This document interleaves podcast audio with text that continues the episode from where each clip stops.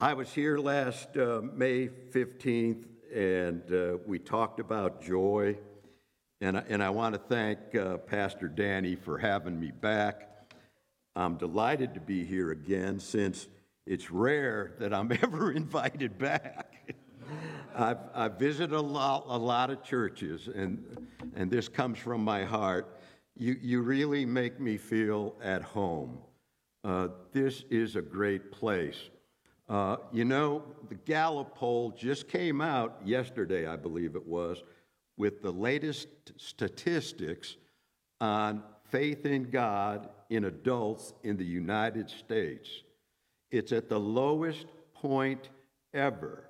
Now, it sounds high when I give you the number, uh, but I think that it's not as accurate as that. The number, and remember, this is the lowest they've ever gotten 81%. 81%. If we could just get the other uh, 19% here to Stuart, I think we'd, we'd be in good shape. Now, quick review from when I was here last. The sermon was entitled Get Out of the Tree. We talked about Zacchaeus, and he was the chief tax collector and a sinner. And he gets up in a sycamore tree because he wants to see Jesus. And Jesus commands him to come down, and the life of Zacchaeus is changed forever as his heart is filled with joy. And we talked about the difference between joy and happiness. Joy is the gift of the Holy Spirit, it's a quality that becomes part of us. We're meant to live lives of joy as believers. Happiness, on the other hand, is just an emotion. It comes and it goes, it's temporary, it's controlled by circumstances. And I briefly touched upon joy even in the midst of suffering and death. Now, sometimes even believers struggle with wrapping our minds around such an idea that God promises joy in the face of suffering. In fact, the secular world, they consider the problem of evil and suffering its most potent weapon against the church. So today's message is Get Out of the Tree, Part 2 Joy in the Face of Evil, Suffering, and Death. Again, three parts good news, bad news, good news. A caution here. Despite evil, suffering, and death being the most shared experiences in all of history, talking about them can be uncomfortable. It can be unsettling. After all, death for most of us, is just an abstraction until it comes for a loved one, until we have to face our own, our own mortality. Augustine said, We want to meet God, but not by way of the road he's laid out. And I'm going to be reading parts of an article that appeared in the New Yorker magazine June 6, 2011. It's wherein a father writes about the loss of his year old daughter to brain cancer. Now, back then, I first read this article while my own daughter was battling brain cancer, the age of 30. And I've kept that article. I've, I've, I've kept that article. And from time to time, I read it again. And the author, uh, heads up, he pulls no punches. He gives a vivid description of pain and suffering and a sense of hopelessness uh, that he and his wife experienced as they watched their daughter struggle to live. The first time, I couldn't finish the article, I just couldn't get through it. It hurt. Well, my goal is not to just remind you of hurt. Three things. First, remind us that joy is available even in the face of death. Two, remind us nothing can separate us, nothing, from the love of God. And three, to motivate all of us. Allow us to plant deep spiritual roots now so that we can hold firm to our God even in difficult times. If you'll open your Bibles,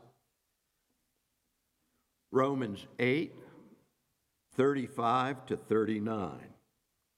Here is some incredible news.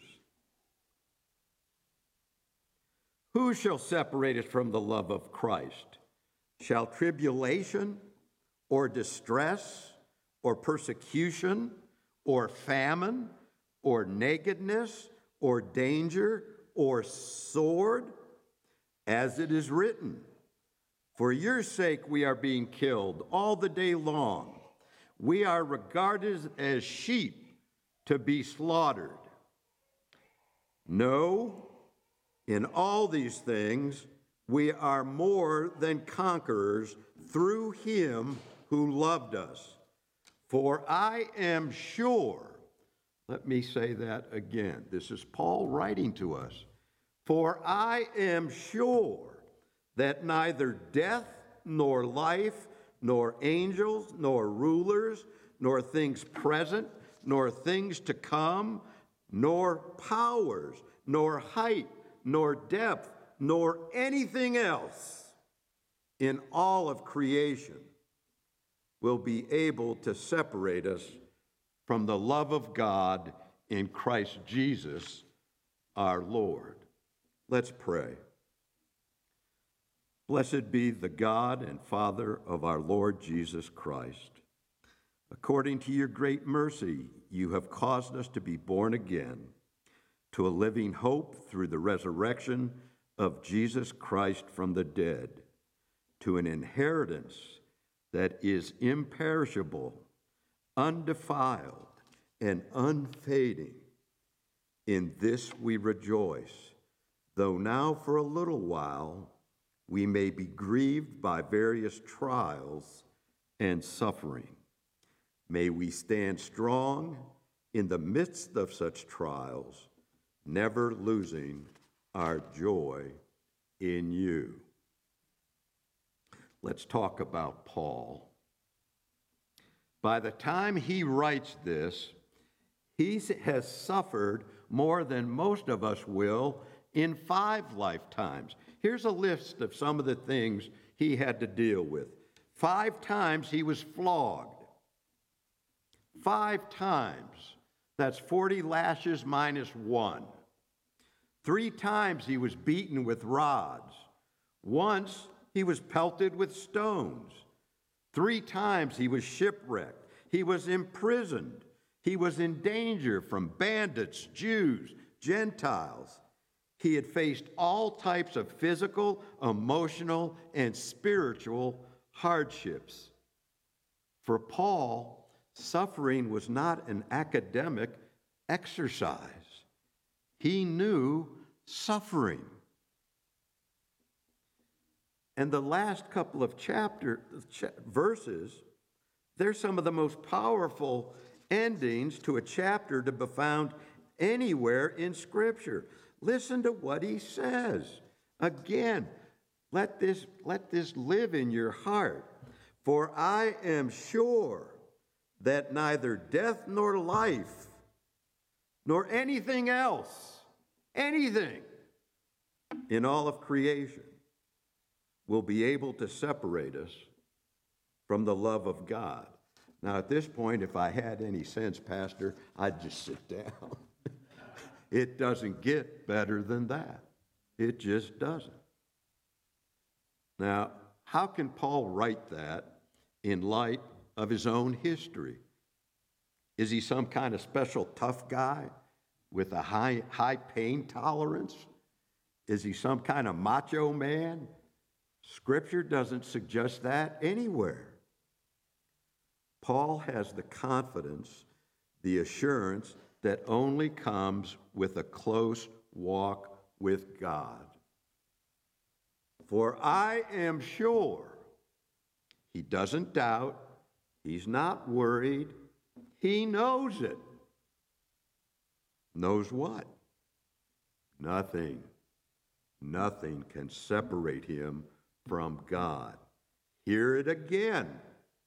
Not death, not life struggles, nothing we face now, nothing to come in the future, nothing in all creation, nothing stole Paul's joy. Nothing. Here's some bad news. The article I'm going to read from is entitled The Aquarium. Here's the background it's a young, successful couple. They have two kids a daughter, three, and Isabel, who is nine months old. Isabel is described as a cheerful, joy filled child who loved people. And at a regular checkup, it's discovered that for some reason her brain is swelling. And so begins a heart wrenching medical journey for Isabel and her parents. There's a CT scan. Isabel's brain is filling with fluid. They suspect there's some kind of growth. An MRI is done. They discover a golf ball sized tumor, a teratoid. The author and his wife will refer to it as, quote, the thing, unquote. My daughter, being somewhat like her father, referred to hers uh, with much stronger language. So the author does research on the internet, kind of guy that wants to know everything about what's happening to his daughter. He discovers it's highly malignant. The survival rate is only 10%. I did the exact same thing. I went to the internet. Isn't that what we all do? I discovered it was a highly aggressive cancer. The survival rate was somewhat better, it was 20%. Before they could do the scheduled surgery, Isabel's tumor hemorrhaged. And without emergency surgery, she could bleed to death. Listen to what the author writes. I will be quoting him. There's a psychological mechanism I've come to believe that prevents most of us from imagining the moment of our own death. For if it were possible to imagine fully that instant of passing from consciousness to non existence with all the attendant fear and humiliation of absolute helplessness, it would be very hard to live. It would be unbearably obvious that death is inscribed in everything that constitutes life, that any moment of your existence may be only a breath away from being your last. We would be continuously devastated by the magnitude of that inescapable fact. Still, as we mature into our mortality, we begin to gingerly dip our horror tingling toes into the void, hoping that our mind will somehow ease itself into dying, that God or some other soothing opioid would remain available as we venture into the darkness of non being. But how can you ease yourself into the death of your child? Now, let me point out the obvious. In the secular world, I believe he's absolutely right. Without God, what he has just written makes perfect sense to me. It'd be very hard to live. We'd be devastated by the fact of death. We'd be hoping to find something that would somehow find it acceptable. Well, the emergency surgery was successful, and a good portion of the tumor was removed. The next MRI showed, sadly, parts of the tumor remained, and further surgery would be necessary. In three weeks, within three weeks' time, Isabel had two brain resections, six surgeries to allow fluid to drain, a tube placed in her chest for chemotherapy, and they would find another tumor, this one inoperable. She was 10 months old when she had her first chemotherapy treatment. The author writes that on good days, Isabel would smile heroically, but there were more bad days than good ones. He writes how he fought the thought of holding Isabel's little hand as she was dying. And he would do his best to erase that vision from his mind. He began to think of himself as someone in an aquarium. He could see out, people could see in, but he and his wife were living in an entirely different environment one filled with hospitals, doctors, and suffering. Hence the title the aquarium. He writes further what he and his wife were experiencing had no application whatsoever in the outside world. People's attempts to comfort them failed. Again, another direct quote and we stayed away from anyone who we feared might offer us the solace of that supreme platitude God. The hospital chaplain was prohibited from coming anywhere near us. Well, meanwhile, Isabel's condition got worse. She began to have full blown seizures. And the day came when the hospital called and told the parents that Isabel's condition was dire. She was bloated, her eyelids were swollen, she was having trouble breathing. They needed to get to the hospital.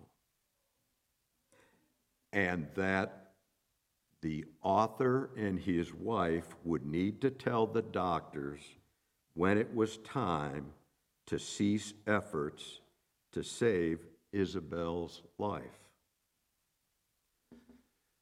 So they rushed to the hospital and imagine this scene.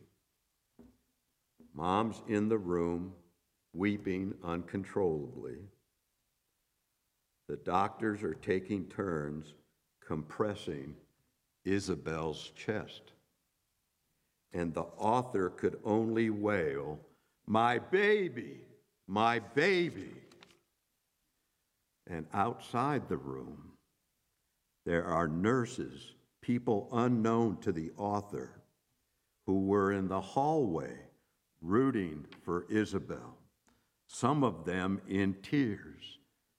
And all the author could do was howl, My baby, my baby. Finally, it all stops, and Isabel is gone. A 108 days of suffering. And here's the author's conclusion. One of the most despicable religious fallacies is that suffering is ennobling, that it is a step on the path to some kind of enlightenment or salvation. Isabel's suffering and death did nothing for her or us or the world. We learned no lessons worth learning. We acquired no experience that could benefit anyone. And Isabel most certainly did not earn ascension to a better place, as there was no place better for her than at home with her family. Her indelible absence is now an organ in our bodies whose sole function is a continuous secretion of sorrow. Here's my question Have you planted the roots of your faith deep enough to be able to deal with such a tragedy? I'm not asking if you wouldn't mourn, shed tears, feel the anguish that these parents felt. Would you continue to trust God? Would you draw closer to Him? Would you let it steal your joy? Now, the author uses some strong and frankly rather harsh words. His response to his daughter's death is please, no worthless platitudes in the face of death. He damns the world he believes in for having no meaning. Let that sink in. You don't have to be a philosophical uh, expert to get this part. He damns the world he believes in for having no meaning. My question to the author would be with no meaning, what is there to damn? The world just is. It's senseless to cry out to a meaningless world. The world doesn't care.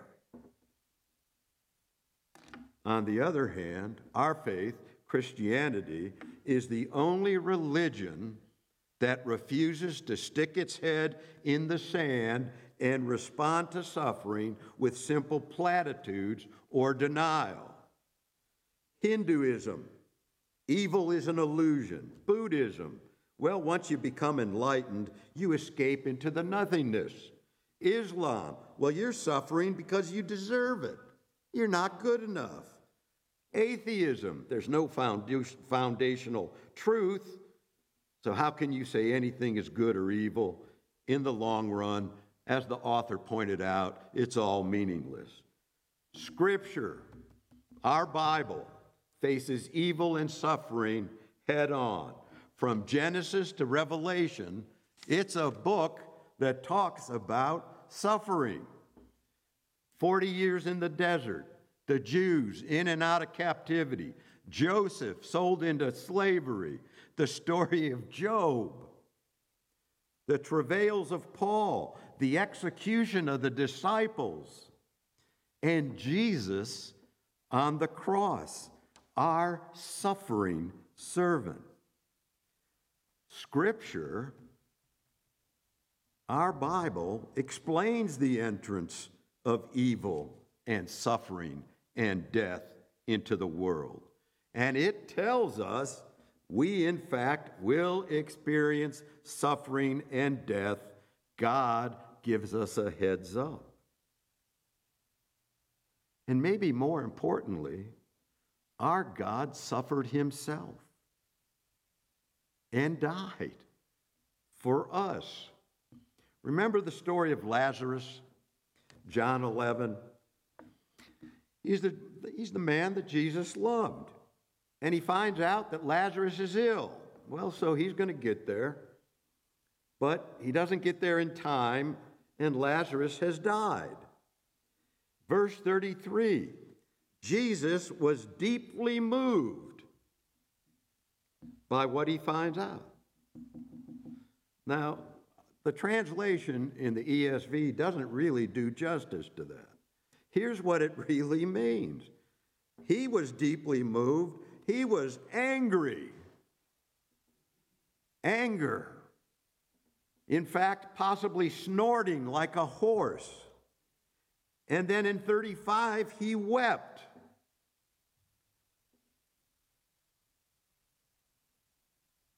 Jesus doesn't pretend about the impact of death. He's upset. He weeps, just like the author of the article I read. But Jesus knew something our author obviously did not. He knew that suffering and death, one, they weren't meant to be. And two, that Jesus had come with the solution himself. And that evil, suffering, and death's days were numbered. Now, we all have to make a choice. We got to choose how we respond. The secular response, it's all meaningless. It's like in Job curse God and die. But God's answer in the midst of suffering is to draw closer, to trust Him, to hope in the glory to come. I will not leave you or forsake you. Nothing can separate you from my love. I will send you the gift of joy, even where you might least expect to find it. Jesus himself tells us, Beloved, I too have suffered and cried out to my Father, Hold on to me, and I will give you my peace. Now, in the sermon in May, I, I told everybody that joy does not mean we will not experience sorrow, that we will not mourn, or that our bodies will not suffer. Joy is, though, bigger than evil, suffering, or death. And if we just plant our roots deep enough, that's how we will respond. Did you ever wonder how Paul did what he did? How did James write, Count it all joy, my brothers, when you meet trials of various kinds? How did the early martyrs go to their deaths singing hymns? Now, that's the one that always gets me.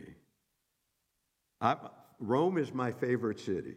I, I love Rome, it's fascinating if you haven't been able to visit, go. The Colosseum is incredible. And I can't help but think of the martyrs as I look down into the arena. And then, of course, my next thought I'm singing. I'm singing. It's tough. So, first, first, get out of the tree. Enjoy God's gift of faith. Plant deep spiritual roots now. Don't wait till the 11th hour. A lot of people have died at 10:30. Here's a quote from Rod Dreher, Christian author. You can tell the difference between admirers and disciples when it comes to suffering. Admirers fall away, but the disciples stagger onward to rejoice in Christ. Which one will you be? Second, here's a, another list I've taken from Tim Keller. He wrote a book on dealing with suffering and how to walk through it. One, walk with God. It's not about being tough, denying hard times. Scripture often talks about suffering in terms of something that has to be walked through. You will not be doing it alone. He will never leave you. Get used to hearing this. Plant deep roots now. Weeping. Weeping is okay. Jesus wept for Lazarus. He cried out to his Father from the cross. It is okay to pour out your hearts to God in difficult times. Read the laments in the Psalms. There's no sadder psalm than Psalm 88. Psalm 39 ends with no sign of hope. Psalm 44 says, God, why do you hide your face? Again, our book recognizing suffering is a difficult thing. Consider Job. Now, his long speeches often miss the mark. If you, if you read Job, uh, oftentimes I try to identify with a lot of characters in the Bible. And as I read Job's speeches, I, yeah, I'd be that dumb. But they were honest questions as he wonders about what's going on.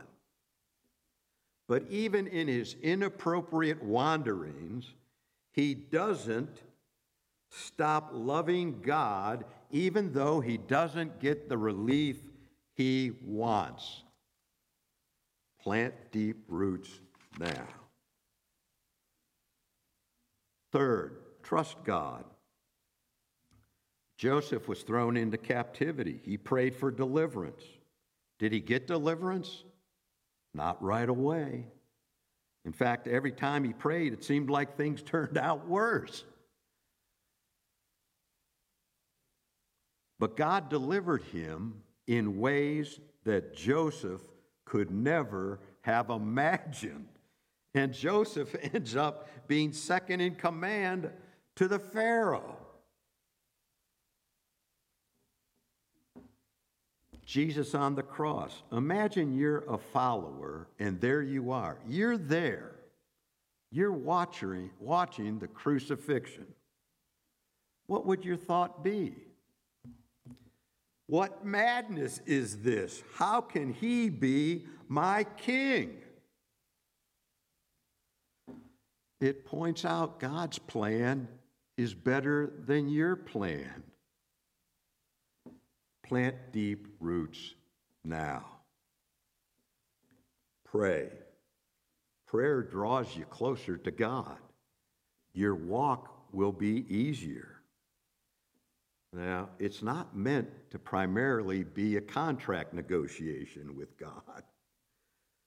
God didn't make uh, prayer to be you offering up something in return for something. I'll love you if. Pray because you love God for who He is. Plant deep roots now. Five, think deeply about God. This comes from Philippians. Brothers, whatever is true, whatever is noble, whatever is right, whatever is pure, think about these things. Fill your mind with the things of God. Now, I know that sounds like theology. I know it does. And for some of us, we don't like that idea. but learn to rejoice in a fuller understanding of God's plan for your redemption and His amazing grace that has fallen upon you. Read His book, it was written for you. Plant deep roots now. Six, thank God. Don't be anxious. Make your request to God with thanksgiving. Again, not in anticipation of what you want. Trust Him. He knows more than you. Plant deep roots now. Seven, reorder your life toward love. Engage the affections of your heart. Love the right things. Love God first. Make your goal to please God, not people. Let me step aside from my message for a moment. I worried about parts of this message because I recognize some of it's not easy. I don't like parts of it myself. But this is what came to me. And, and my thought was there, there, there may be one person that absolutely needs to hear this, absolutely needs to hear this, to be prepared for the struggle.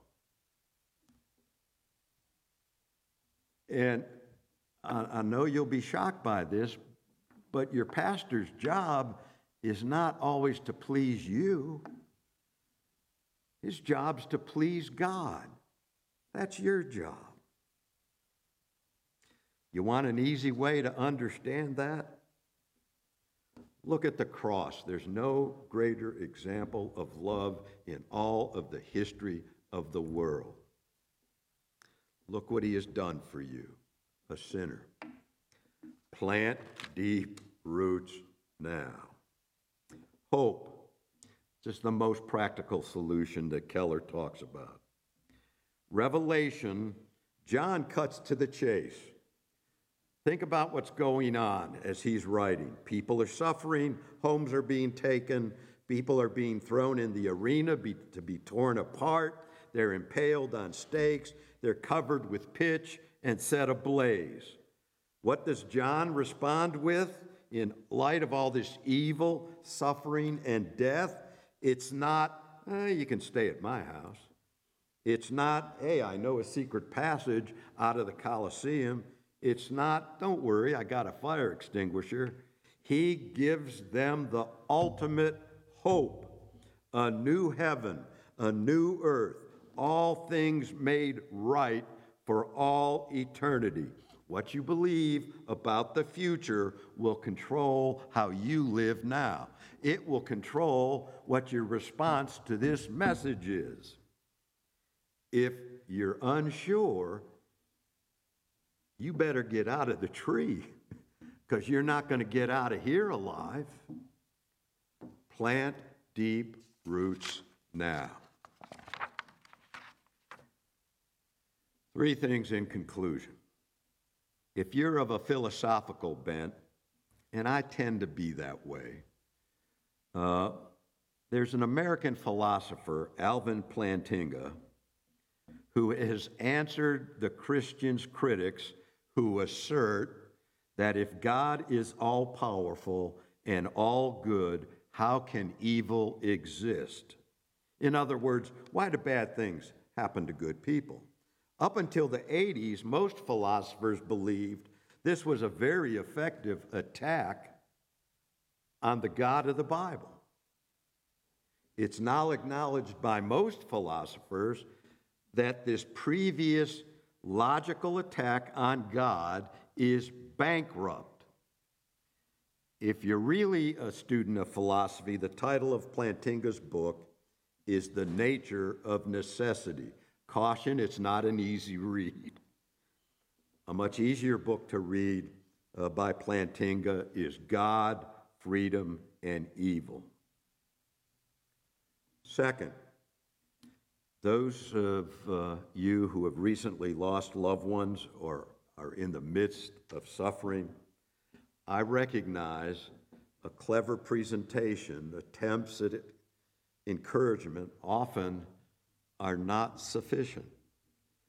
But I promise you, as Paul has promised you, as Scripture promises you, God will never leave you. He is sufficient. Draw closer, trust Him. This world cannot steal your joy. And finally, it's a question you may have been thinking about while I've presented this sermon. I know I've thought about it. Why did this author's precious daughter die and my Jennifer did not? I don't know. I don't know. Some things are beyond our understanding. Hear this from the Word of God, from Job 38.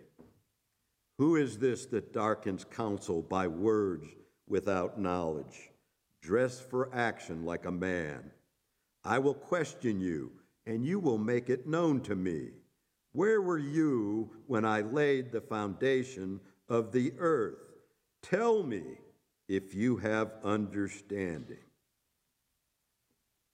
We nor Job can answer that. But what we do know is God is sufficient. He is f- sufficient for us to rejoice in his joy. Amen.